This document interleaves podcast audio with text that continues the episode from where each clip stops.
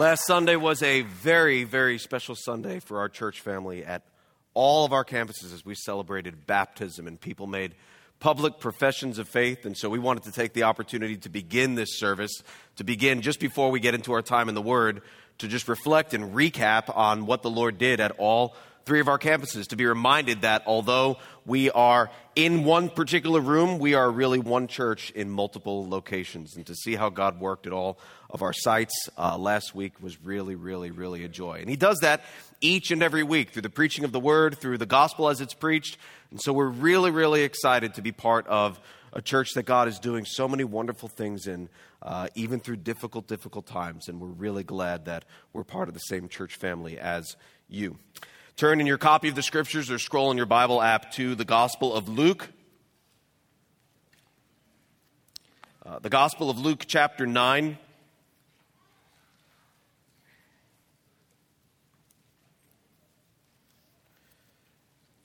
And I'm going to begin reading in verse 43. And since God's written word comes to us with the same authority as God's spoken word, would you please stand if you're physically able?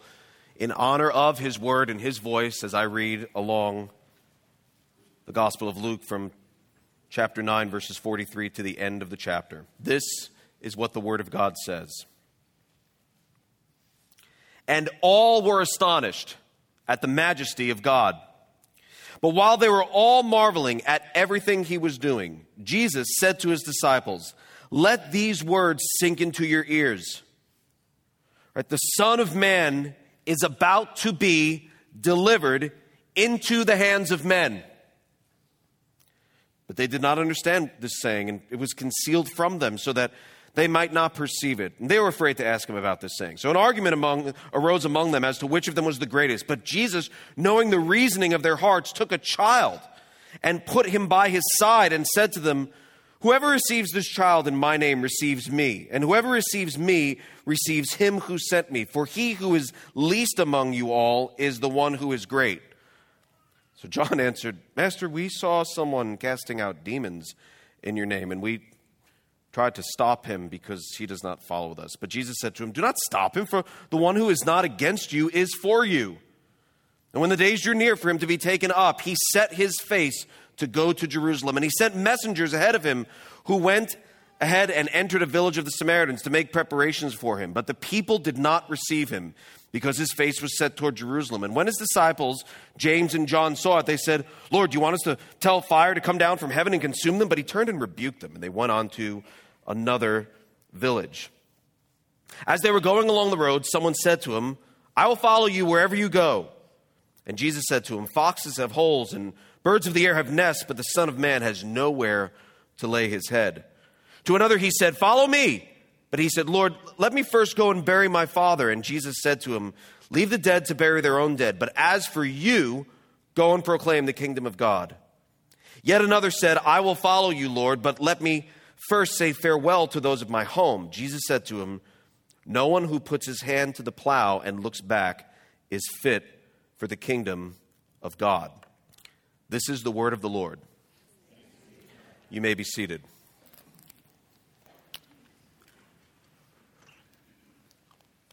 Eighteen people.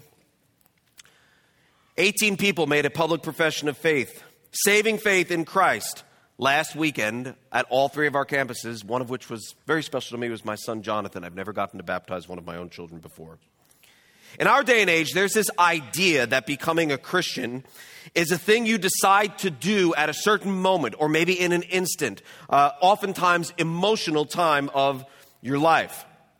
But if you read through the New Testament, you'll notice that Jesus never, not rarely, not seldomly, listen to me, never tried to move people emotionally into a crisis of decision in which they would accept him. Ever. Read through the New Testament and count them all. It won't take long. Zero. He never does that. There's literally no record in the Bible of Jesus or the apostles persuading someone to make an impulsive decision for Jesus or to pray a prayer to be saved. None of that. When Christ invited someone to follow him, it was never out of fear or guilt or desire to upgrade one's life or desire to have an emotional experience. But our day and age isn't the first time people were confused as to what it meant to follow Christ. And we just read that, and I want to go through that with you once again. So pick it up in chapter 9 and verse 43. When Jesus said to his disciples, Let these words sink into your ears. Like, hey, listen up. Let these words sink into your ears. The Son of Man is about to be delivered into the hands of men.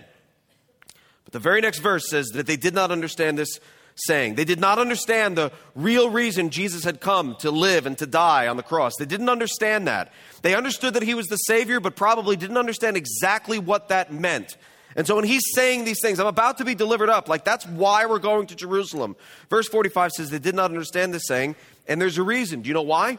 It was concealed from them so that they might not perceive it. God, in his sovereign wisdom, had concealed this saying from them because he knew how they would respond, he knew how they would react. And so Jesus was speaking truth, but God hadn't opened their eyes to these details yet. It was concealed from them so that they might not perceive it. But at the same time, at the end of verse 45, they were afraid to ask him about this saying. They couldn't understand it, and that's because it was concealed from them. Pick it up in verse 46. If you look at verse 46, they're starting to argue among themselves about who is the greatest. This is just, just proof positive that they did not understand what Jesus was talking about. Like the Son of Man is about to be delivered into the hands of men. And they're like, I don't really know what that means. I'm not sure what that means. Hey, I think I'm kind of a big deal. I don't know how to say that. And guys, you're not a big deal. I'm kind of a big deal. And people are talking about who among them is the greatest. And Jesus perceives their hearts, knows their hearts, pulls a child close to him. The most unimportant member of Jewish society was a child. Pulls a child close to him and says what he says in verse 48 Whoever receives this child in my name receives me. And whoever receives me receives him who sent me, for he who is least among you all is the one who is great. And so, in a sense, yes, that shows Jesus' love for children, but that's not really, we're kind of missing the point if we just say that's what that is.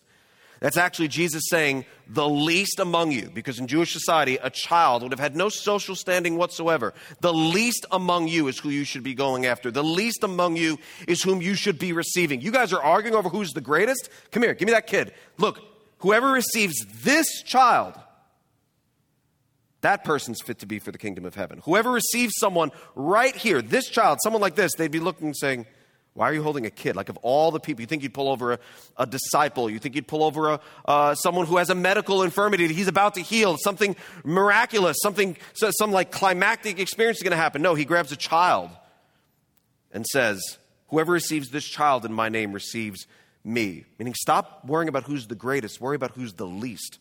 For he who is least among you all is the one who is great. And so, John then in verse 49 is like, Ooh, uh, Master? He's kind of remembering how they treated a man who was casting out demons in the power of the name of Jesus, but wasn't one of the 12. And so in verse 49, it says they tried to stop him. He was like, okay, so we're supposed to receive even kids who are the least among us, and we should probably let you know that there was a guy doing a lot of good in your name, but he wasn't with us. And so we might have yelled at him and told him to, told him to stop. And so Jesus responds and he says, Don't stop him. The one who's the one who's not against you is for you. Like I'm going to be working through multiple people. It's not just going to be around this 12. No, don't stop him. Don't do that. And in verse 51, they're heading to Jerusalem. Jesus sends messengers ahead of him to make arrangements for a place to stay in a Samaritan village. The people rejected him. And James and John see this and they're like, yeah, let's bring it. Let's do it. They're kind of like, you know, Lord, you want us to tell fire to come down from heaven and consume them. You ready? ready? Want to do it? Come on. Yeah, fire, Beavis. Come on. Let's do fire. We'll have fire come down from heaven. We'll get them. But he turned and look at verse 55. He turned and what? Rebuked them. Okay, so he didn't just say, nah, don't do that. Let's just, it's not worth your time. He was like, you're dead wrong. What, are you fire from what? Elijah much? What, are you calling down fire from heaven? No, we don't do that. We're going to move on. We're going to move on and just stay in another place. It's not about, it's not about getting victory in the here and now with our enemies. We're just going to move on. Verse 56, they went on to another village. They didn't get it. They didn't get it. That's what we see there. This message was concealed from them and they simply didn't get it. And it's not because they were idiots, it's because they were human. And friends, if they didn't get it, you might not get it. I might not get it. And that brings us to where we're going to focus today the final six verses of this chapter. Six verses, three people, all expressing an interest in following him, but Jesus discerns something about each of them and responds to them in kind, which brings us to our first point today. Point number one you need to be aware of the good things that keep you from being a true disciple of Jesus. The good things. If you read through this text, verses 57 and following, which we're going to do again, you'll see Jesus never rebukes them for what they're wanting to do. None of them said that they wanted to do something evil in and of themselves. None of them said, Lord, I'll follow you, but first let me plunder a village. Or I'll follow you, but first let me steal something. Or first let me murder someone. Or first let me beat up kittens just for fun. Or first let me start a lucrative drug trade. They're not wanting to do things that are evil in and of themselves. First let me steal Halloween candy from kids and laugh maniacally as I run away. They're not wanting to do evil things. But see, that's the thing. That's why this passage of Scripture is so important for us to understand. Because I don't think evil things stand in our way as much as the good things that become God things. If you look at your life, it's probably not. I mean, it might be. I'm not saying we don't have the propensity of it. We're certainly totally depraved. Our sinful nature is affecting every part of our lives in some way, shape, or form. We're not as bad as we can be, but sin can affect every area of our lives. And we know that. We know that all have sinned and fall short of the glory of God, Romans 3, verse 23. Uh, we know that our hearts are desperately and deceitfully wicked and can't be known by us, except the only one who can know us is God, Jeremiah 17 and verse 9. I mean, we, we know these things. But see, what I'm saying is here, Jesus calls to our attention that it's not necessarily the bad, awful, evil things, the evil things that you can see coming a mile away and you're going to steer clear of them. It's the good things that become God things, that will stand in our way of true discipleship. Here's the thing, though. I think the three things addressed here are the most common, or among the most common, good things that stand in the way of people being true, genuine followers of Jesus, true, genuine disciples. I don't think they're just some random things that happen to land in your Bible. Could have been any one of these things, and this is just the things that they happen to come across. I think they're intentionally placed there because perhaps more than anything else, these three serve as hindrances to discipleship, hindrances to making disciples who make disciples because they hold us back. They stop us from being the people that God would want us to be as followers of Jesus. And we do well to beware lest we think our decision to follow Christ doesn't need to impact the decisions we make each and every day. So, in your outline, I have three good things that can hinder discipleship. I shouldn't say I have. God has three good things that can hinder discipleship. They come straight out of the passage from verses 57 to the end of the chapter. So let's pick it up in Luke chapter 9, uh, beginning in verse 57. Excuse me. And as they were going along the road, someone said to him, I will follow you wherever you go. Okay, so let's just stop there. He's not asking Jesus for a favor. There doesn't seem to be any ill will in this man. In fact, he specifically says he'll follow Jesus for how long? To where? Wherever he goes. It seems like he's expressing a desire to be with Jesus, not just for the moment, but for the long haul. Like, I want to change my life in such a way that I'm gonna, I'm gonna actually, I'm gonna actually go with you. Like, wherever you go, I don't even know where you're going, bro. I'm gonna go with you. I'm gonna go with you where you're going. Do you know where I'm going? Immaterial. If you're going there, that's where I want to be. That's what it sounds like. Now, Luke doesn't mention it, but in Matthew's account of this event, it says that this man was actually a scribe. And so that takes it up a notch, right? It's a scribe looking at Jesus saying, I want to go with you wherever you'd go. We know that scribes and Pharisees are perhaps the ones who hated Jesus more than anyone, always seeking to literally destroy him. They weren't just annoyed by him, they wanted him to die. But this guy, this scribe, is in a sense defecting from his position among the Jewish elite and telling Jesus he'll follow him wherever he goes. But Jesus discerns something about this man. He discerns something about this man because Jesus is not one to like turn down people who want to follow him. Not at all. Everyone who sincerely wants to follow Jesus, Jesus welcomes with open arms. And so the fact that Jesus has something other than a positive response to this man shows that something is up. He discerns something about him. And he discerns his desire for comfort and lets him know that following Jesus is not a decision to make if comfort is of utmost importance to you. That's why he says what he says in verse 58.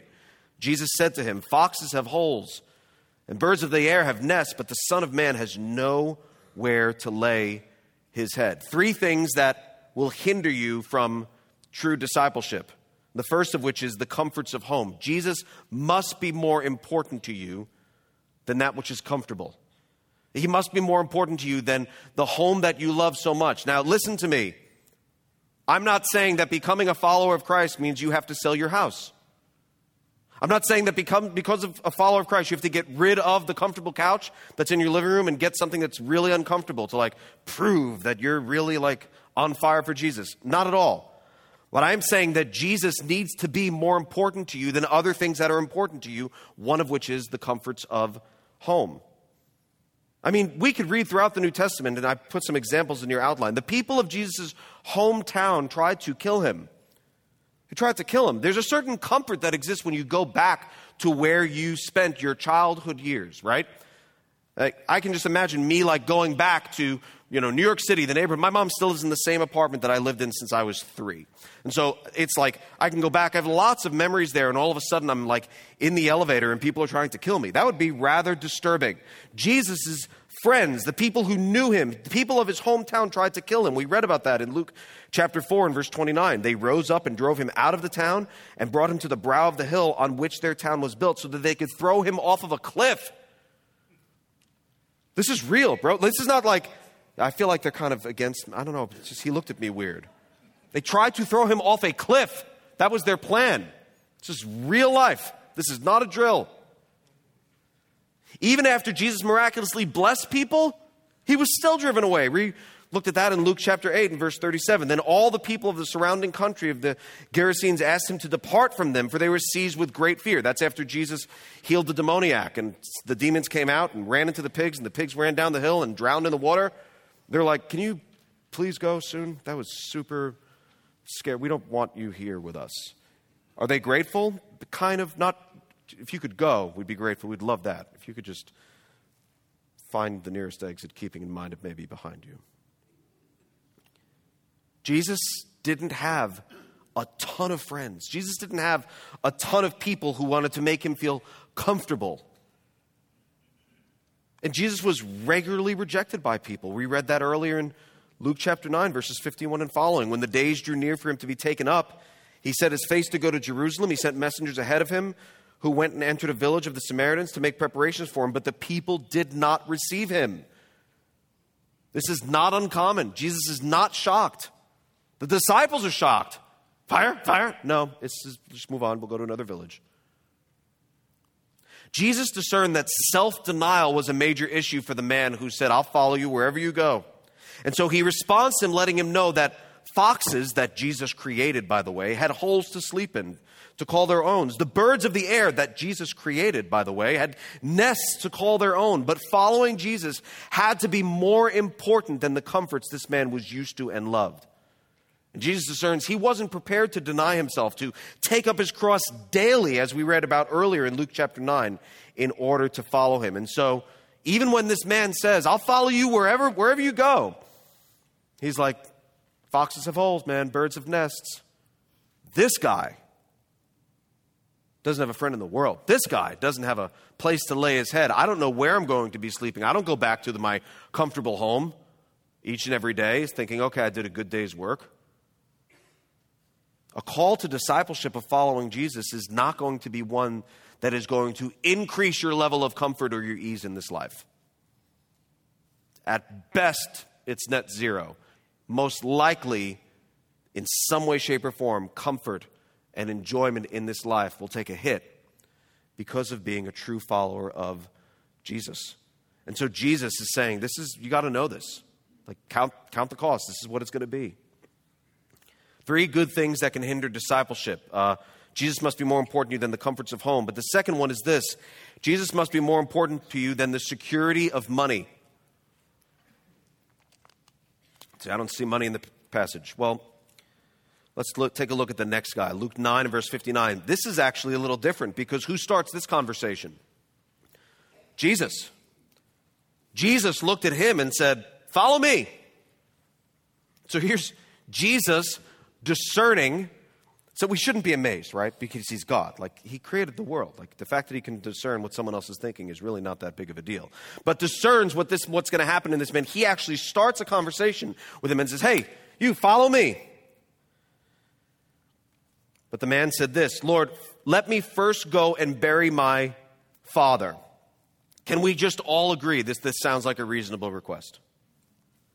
Right? Like, this sounds pretty reasonable. The man is a son, just wants to, just wants to bury his father, right?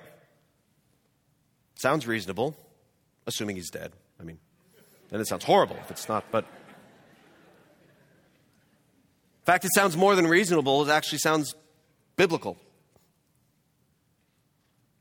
When Abraham died, his sons, Isaac and Ishmael, buried him, Genesis 25 and verse 9. When Isaac died, his sons, Jacob and Esau, buried him, Genesis 35 and verse 29. When Jacob died, Joseph knew it was his responsibility to bury his father, so he asked Pharaoh for permission to do so, as he had sworn to his father, and he did, Genesis 50 and verse 13. It was a son's duty to bury his father. There's nothing wrong with what this man wants to do, except for one thing that I actually think we can assume is true that's not mentioned in the text. I think it's true nonetheless. And we kind of laughed at it, but I actually think that's actually the case. I don't think this guy's father was dead yet. Now, I don't think he wants to bury a live man. But here's why I think this I don't think his father was dead yet because Jews didn't embalm bodies. So it was Jewish custom to bury people immediately after death. So you can figure it out as you read through the Gospel of John. Lazarus was buried the same day he died. Uh, in Acts, what is it, chapter 5, Ananias and Sapphira, they drop dead and the people carry them out to bury them, like immediately. Both were struck dead and carried away to be buried immediately. If this man's father was dead, he wouldn't have been available to talk to Jesus. He wouldn't have been there. If this man's father was about to die, he would have been at his father's side, tending to his needs and preparing for his burial. This man wouldn't have been talking to Jesus. This man's father's death neither happened nor was about to happen, but I think what this man was saying is that he wanted to wait until his father died so he could receive the inheritance that was coming to him. Which is actually still not terribly unreasonable. Like, if that's the case, that's also not unreasonable. Like, we shouldn't picture that he's sitting here like, you know, like, moo ha, ha, ha, ha. I'll wait till my. He's just like, yeah, I got, I got a lot coming to me from, from my dad, so I'm going to wait till he dies, take that inheritance, and then I'll, I'll follow you. This is as soon as I get what's coming to me. But let's be reasonable. I'll follow you, but let's be reasonable. I have an inheritance. I need the inheritance. Like this is what we do. This is how we roll. I can be a better I can be a better follower if I have the inheritance. I can commit more to the ministry if I have the inheritance. And so let me get that and I'll catch you on the flip side. So I'll follow you, but let me first just get what my dad has coming to me. And that's probably why Jesus said to him, "You know what? Leave the dead to bury their own dead." Ah, let it go, bro. And so what does that mean? Well, it doesn't mean let the physically dead bury the physically dead. That's a whole lot of hurry up and wait, right? Like, that's not going to happen. But he's like, let, let the spiritually dead take care of the matters of this world. It's just money, it's just an inheritance. We've got work to do, man. We've got to proclaim the kingdom of God. So let's go. Let's just come. Like, let, they'll take care of it. Someone else will get the money. Someone else take the inheritance. Jesus discerning. Jesus, of course, is not telling him, go against what you need to do as a son. So Jesus wouldn't be telling him to do that. I think Jesus knows what's really going on in his heart, and it's that you're not totally, you're at best interested in following me, but not ready to give it all up and follow me because you still are relying on an earthly, not evil, just an earthly thing that God has provided to you through your Father. But if you were really taken by me, you would follow me like, without a doubt. Those with spiritual life prioritize things differently than those who are spiritually dead. True disciples of Jesus are willing to leave everything in order to follow Jesus. Matthew 19 and verse 27, Peter said, See, we have left what? Everything and followed you. Uh, Luke 5, verse 11, when they had brought their boats to land, they left everything and followed him. Later on in the same chapter, verse 28, and leaving everything, he rose and followed him. That's why Jesus says things like he does in Luke 17 and verse 33. We haven't gotten there yet, but it's he says, Whoever seeks to preserve his life will what? Lose it. Whoever loses his life will keep it. We read that and we feel like that makes zero sense. Listen to me. It really does make zero sense. You're not crazy. But that's Jesus just taking our value system and saying, listen, we need a complete turnaround, a complete change of values. You have to understand that if you seek to, to keep your life, you're actually going to lose it. If you're willing to give it up, you're actually going to gain way more than you could have ever kept. And that's where some people look at him and say, He's, This guy's crazy. And then other people look at him and go, Yes. Yes. I get it. He's worth it. I get it. He's worthy. I get it. I can give it all up because I will gain in Christ anything infinitely more than I would ever lose in what I would give up in this world. Pick it up in Luke chapter 9 and verse 61.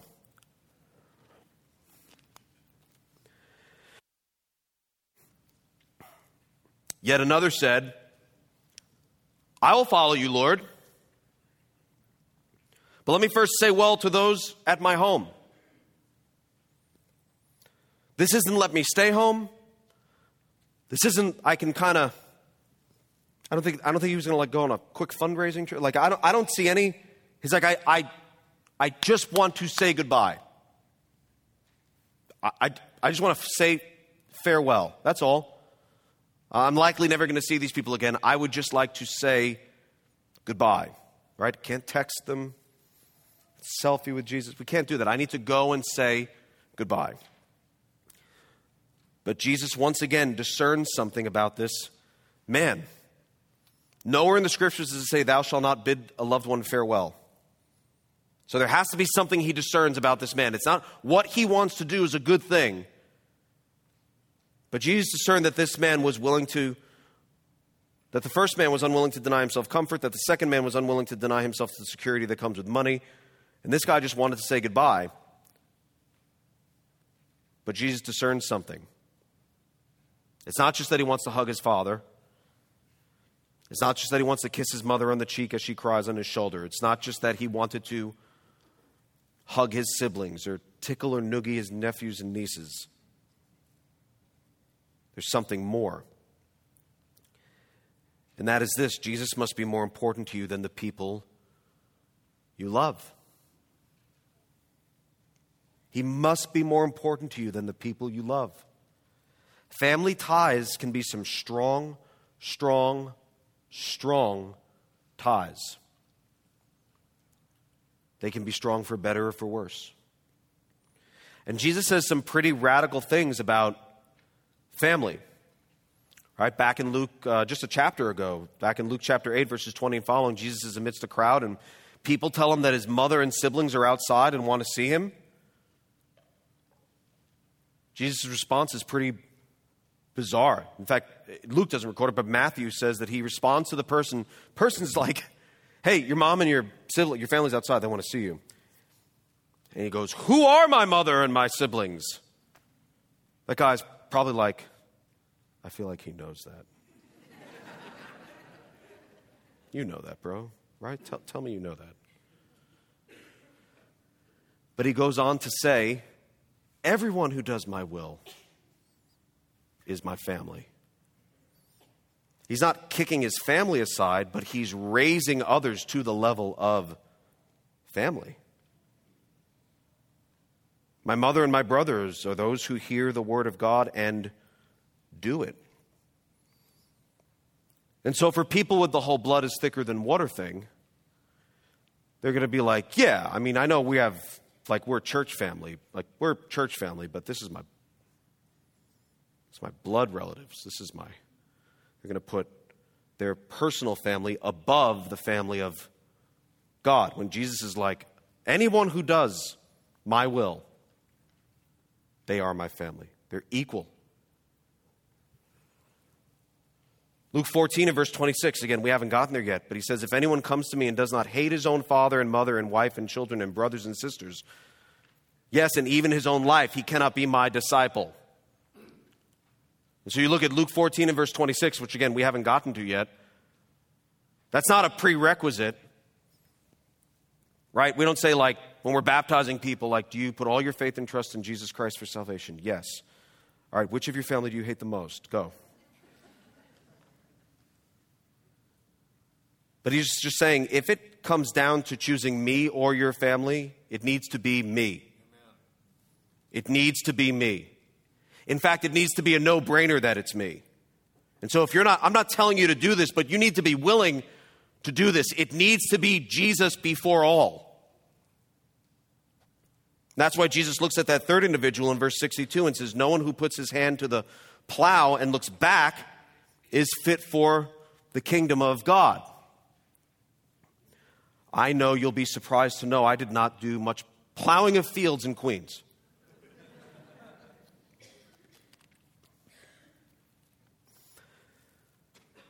And so, from what I'm told and from what I read, is especially in Jesus' day, long before any automation, plowing a field was something that took your entire focus. You could not multitask and plow a field. You could not plow a field and look around and observe things that God is doing around you because you had to make sure that you were plowing in straight lines and also had to make sure that you weren't plowing over something, a rock or what have you, that's going to literally demolish your plow because then your livelihood is kaputs. And so no one who puts his hand to the plow and looks back is fit for the kingdom of God. No earthly relationship can be prioritized over a true disciple's relationship with Jesus. Which brings us to our final point. So we've looked at We've, we've looked at the fact that we need to be aware of the good things that could become God things, right? We need to be aware of these good things. None of these things, having a comfortable home or a comfortable life, that in and of itself is not is not bad. Everybody chose to wear what they're wearing today for a reason. Comfort somehow entered into that equation. Everybody chose the furniture that is in their home for a reason or where you live for a reason. Even if it's you couldn't live anywhere else, there's still something about your life that you chose based on comfort and it's not a sin. But comfort is a good thing that can't become a God thing, otherwise it will stand in the way of you being a true disciple. And Jesus needs to be more important to you than comfort.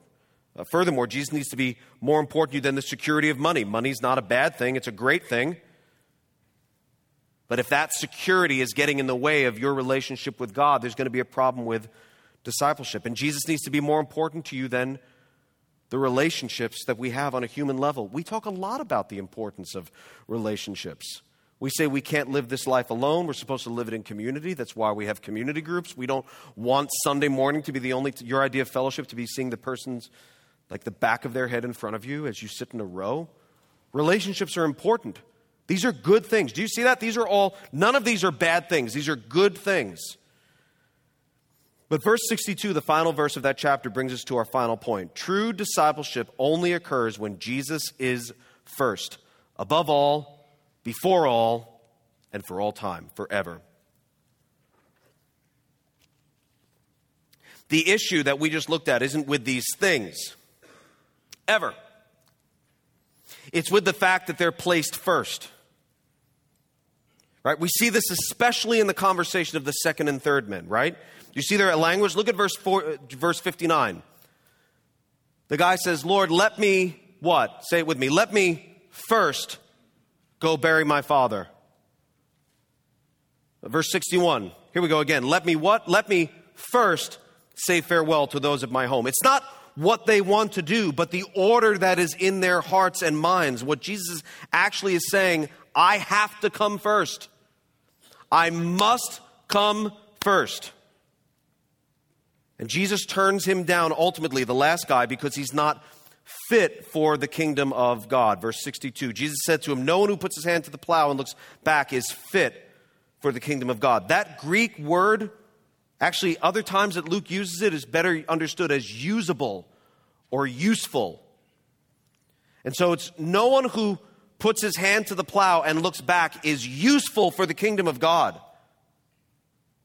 Like if I was to plow your field, which I would not recommend, but if I was to plow your field and I put my hand to the plow and I look back, I'm not useful to you. It's gonna, I'm gonna ruin your plow, I'm gonna ruin your field. Not useful, not profitable, not fruitful. It's not going to be helpful. And so Jesus is saying here no one who puts his hand to the plow and looks back is useful for the kingdom of God. And here's why. Because the more you commit your life to Christ, the more it will inevitably, in some way, shape, or form, cost you. And if you're always looking back, if you're always looking around at others who don't have the struggles that you do because you're a Christian, you're not going to be useful for the kingdom you're always going to be wondering, like, is this worth it? Should I be here? Is this, I really had a good relationship with so and so, now I don't because they think I'm weird. Is this worth it? Should I really be giving up this much of, of my life? Should I be giving up this much of my money? I'm in the most uh, expensive season of life right now with kids and here, and I don't know if I should be doing this, and maybe I should do this later. Maybe I should follow Christ later. Hey, Lord, first let me get my kids through college. Hey, Lord, first let my parents die because they would be really upset if I really committed myself to you. Hey, Lord, first let me kind of distance myself from these relationships. Then I'll get baptized because there's certain people in my life who will think that's super weird and I want to preserve that relationship. But true disciples make, make every effort to prioritize Jesus above all else so they can intently focus on the task at hand, which is making disciples who make disciples. And that doesn't happen with people who say, you know what, I'll do it a little later. I'll be fully committed a little later. But first, I need to do this. I'll really commit to fill in the blank, a, a certain ministry, uh, my local church, my community group, as soon as I get my kid through this stage in their life. I'll really commit at that time. I would be closer to Jesus and more committed to Jesus, but my kid, I mean, my kid's gifted, like in X sport, like got to be gifted, and so they got to go to the clinics which I never understood because I thought if you're gifted, you didn't need the clinic. But I don't know. I'm clearly not an athlete. So it's, anyway, that's just, but I, will get there when I can get there. But right now, God has something else for me. First, let me get my kid into this. First, let me get my career to this certain level. First, let me make sure that my home is at this certain level. First, let me make sure that I have the, the, the security of the money that God has provided for me. And here he's saying, uh, Jesus is saying, I, I can't be in your top 10. Like, I have to be number one. Jesus sees two options. First, not first. Not well, so close, second. Mm, oh, wow, it's not even a distant second. First, not first. Not, but, but top three. I got you right up in there, bro. Like, you're really, I put you above a lot of things. And Jesus is saying, I must be first. Disciple making is hard work. Growing in Christ is hard work. If I'm not first, it's going to be so easy to be distracted from the tasks at hand. I must be first, or you're not my disciple. I must be your priority over money, over your family, over your career, over your parents, over your loved ones. You don't have to kick them to the side, but I must be first. It's as if Jesus was like, Do you know the kind of Savior I am? I'm not the kind of guy who, like, just appears to win. People don't follow me, and people, the world's looking at them like, wow, that person's really got it going on. I'm not the kind of Savior who appears to win, guys. I don't rally people. I don't get constituencies. I don't pull together nations and armies and triumph. I save people by being arrested. I save people by being condemned. Jesus knew that the same people who were going to throw palm branches down to welcome him into Jerusalem were the same people that will later scream, Crucify him, crucify him, let his blood be on our head. We don't care, crucify him. I save people by being condemned, I save people by dying.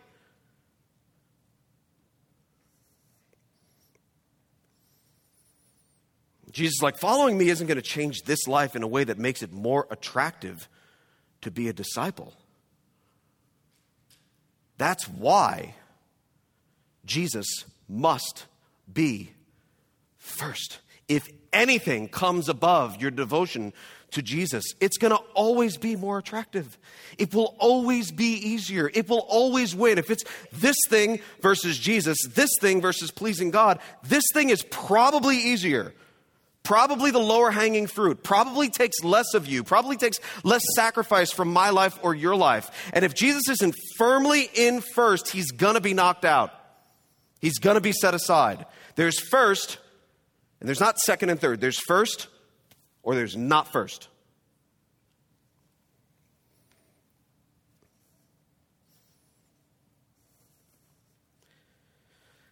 And I want to say something to you that's kind of hard to say. It's a, it's a bold statement.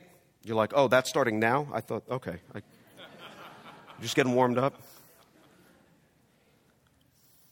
I want to speak to you in this way because I want it to be clear from the Word of God, and I'm praying that God will use it in each of our lives individually. Individually. I preach to a crowd, God preaches to you. So when you hear a sermon, like, I feel like he was talking to me, I wasn't. He was.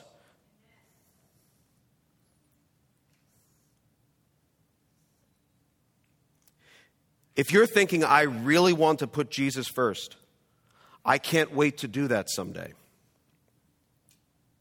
If you're thinking, I, I believe in Jesus, be, no question, I believe in Jesus, but I can't put him first right now. I have my career. I'm going to put myself in a position so that I can put him first even better later. Or I want to have some fun. Or I want to wait until my parents die because they'll be very unhappy. Or I want to wait until I can get myself settled in my job. Or I want to wait till I can get my kids through this certain season of life. Or I want to wait till they're settled. I believe in Jesus. If you're, if you're thinking, I'd like to put Jesus first and I'll do that someday, what Jesus is saying is, you don't get it. Because if you got it, you wouldn't be able to put it off. Let the dead bury their dead. It takes deadness to put anyone or anything before Christ. Let them take care of it. This isn't like some sliding scale where it's like, are you a disciplined person? I'm disciplined, but not as disciplined as I should be, and not as disciplined as that guy. I'm kind of type A, but not as type A as so and so, and no one's as type A as Brad Bigney. I, I eat healthy, but not as much as I could, but I can do a little bit. I'm a pretty hard worker, but when it comes to be things that, that I don't really like to do, I can be lazy at times. I shove, like, it's not like a, are you a hard worker? Ish. I kind of am. I can be, I'm neat, but I'm not, there's certain areas of my life that are disorganized. This is not like, I'm, it's Jesus first. Uh, ish. Ish. In some ways he is, in some ways he's not. You say, I get it, I get it. That's why I can't wait to do it. And I'm looking back at you and saying, if you got it, you would not be able to delay doing it. If you got it, you would not have it within you to be able to put off dedicating your life to Christ. First and foremost. I'm not talking about, and for some of you, that might be you're lost and you're like, i I need to love Jesus and believe that he died for my sins. That's great. But, and, and, and, and if that's how the Lord uses this word in your life, if the gospel goes forward in a mighty way, oh, I couldn't be happier. But for those of us who have already committed our lives to Christ, we're not new Christians. If we get it, nothing will be able to come before Him. And the way that He has impacted our lives is that everything we do will be done through a grid of, but I'm a Christian, so what would I do? But, but Jesus died for me, so what do I do? So I can't be just like, surely there's got to be a difference between me as a Christian school teacher in the public school and me and the other people who are teaching science in a public school. There's got to be something different about me. What does that mean? There's got to be something different about the way that I'm going to run my money and the way other people run their money who are really just good at running money. Like good at handling their money, good stewards. What's going to be different about the way that I handle my money? What's going to be different about the way that I raise my kids? Because Christian parents are not, first of all, it's not guaranteed that Christian parents are great parents. And second of all, there's many parents that are great parents and have nothing to do with Jesus. So what's going to be different about me? Because I, if Jesus is first, I'm not going to kick my kids to the side, but what's going to be different about my life, my parenting, my marriage, my friendships, my jobs, the way that I handle my money and my time because I'm a Christian? And I just want to say if putting Jesus first is something you hope to get to one day, I hope it's something you get to one day as well. But please don't sit here and feel like I'm in a good spot with Jesus, even though I'm, he's so close to first right now in my life. Because I think if you really got the truth of the gospel and the importance of discipleship, you wouldn't have the option to put it off because you wouldn't resist coming to Him and putting Him first in your life.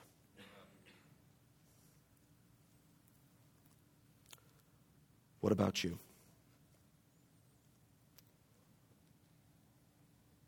What is the good thing that is always like, it's a good thing, but mm, if I just drop one O, it'll be a God thing? What's the good thing in your life that vies for your attention, affections, all of those things that says, just put, don't let Jesus get in the way of this? What's the good thing in your life that I'm not saying you need to ditch altogether, but you're like, this is more important to me than it should be? I need to rearrange and reprioritize the things in my life so that I show that I'm a true follower of Jesus because I value him above all else. No one who puts his hand to the plow and looks back is fit, is useful for the kingdom of God. Jesus needs people who are going to make disciples now, who are going to go to the nations now, who are going to teach them all that He's taught us now. And that requires a focusing and a prioritization such that the world has neither known nor seen prior to Christ. Can Jesus? Count on you. And that's not him saying, I really need help. No, you know that's not how we roll. But are you one person who Jesus can count on because you put him before everything? And so he knows, he doesn't think you're perfect. He knows you're not perfect. That's why he died. Pretty aware. And then when he comes to him or something else, he's like, John's going to choose me. Claire's going to choose me. Mike is going to choose me. Donnie's going to choose me. Uh, Pam's going to choose me. That's what we've been called to. Not putting Jesus in our top three, but Jesus being first, because it really is first or not first. So, Father, we come before you uh, cognizant of the word that was just preached and praying that you would do what only you can do, and that is apply it to our individual lives personally, powerfully, in such a way so that we might know what change, what adjustment, what realigning of priorities or values in our own lives do we need to do in order to be pleasing to you. And Lord, I pray that you would, even today, uh, through your grace, through your mercy, by the power of your word and the power of the gospel, would you call people to yourself? Would you call people to your side? Call people to put you first for the first time in their entire lives. Would you save souls, we pray, for your glory, for their good? Lord, we know that today is the day of salvation. We pray that you would make people aware of that. Today is the day of their salvation. You've had them hear this word for that very reason. Do it for your glory, we pray. In Jesus' name, amen.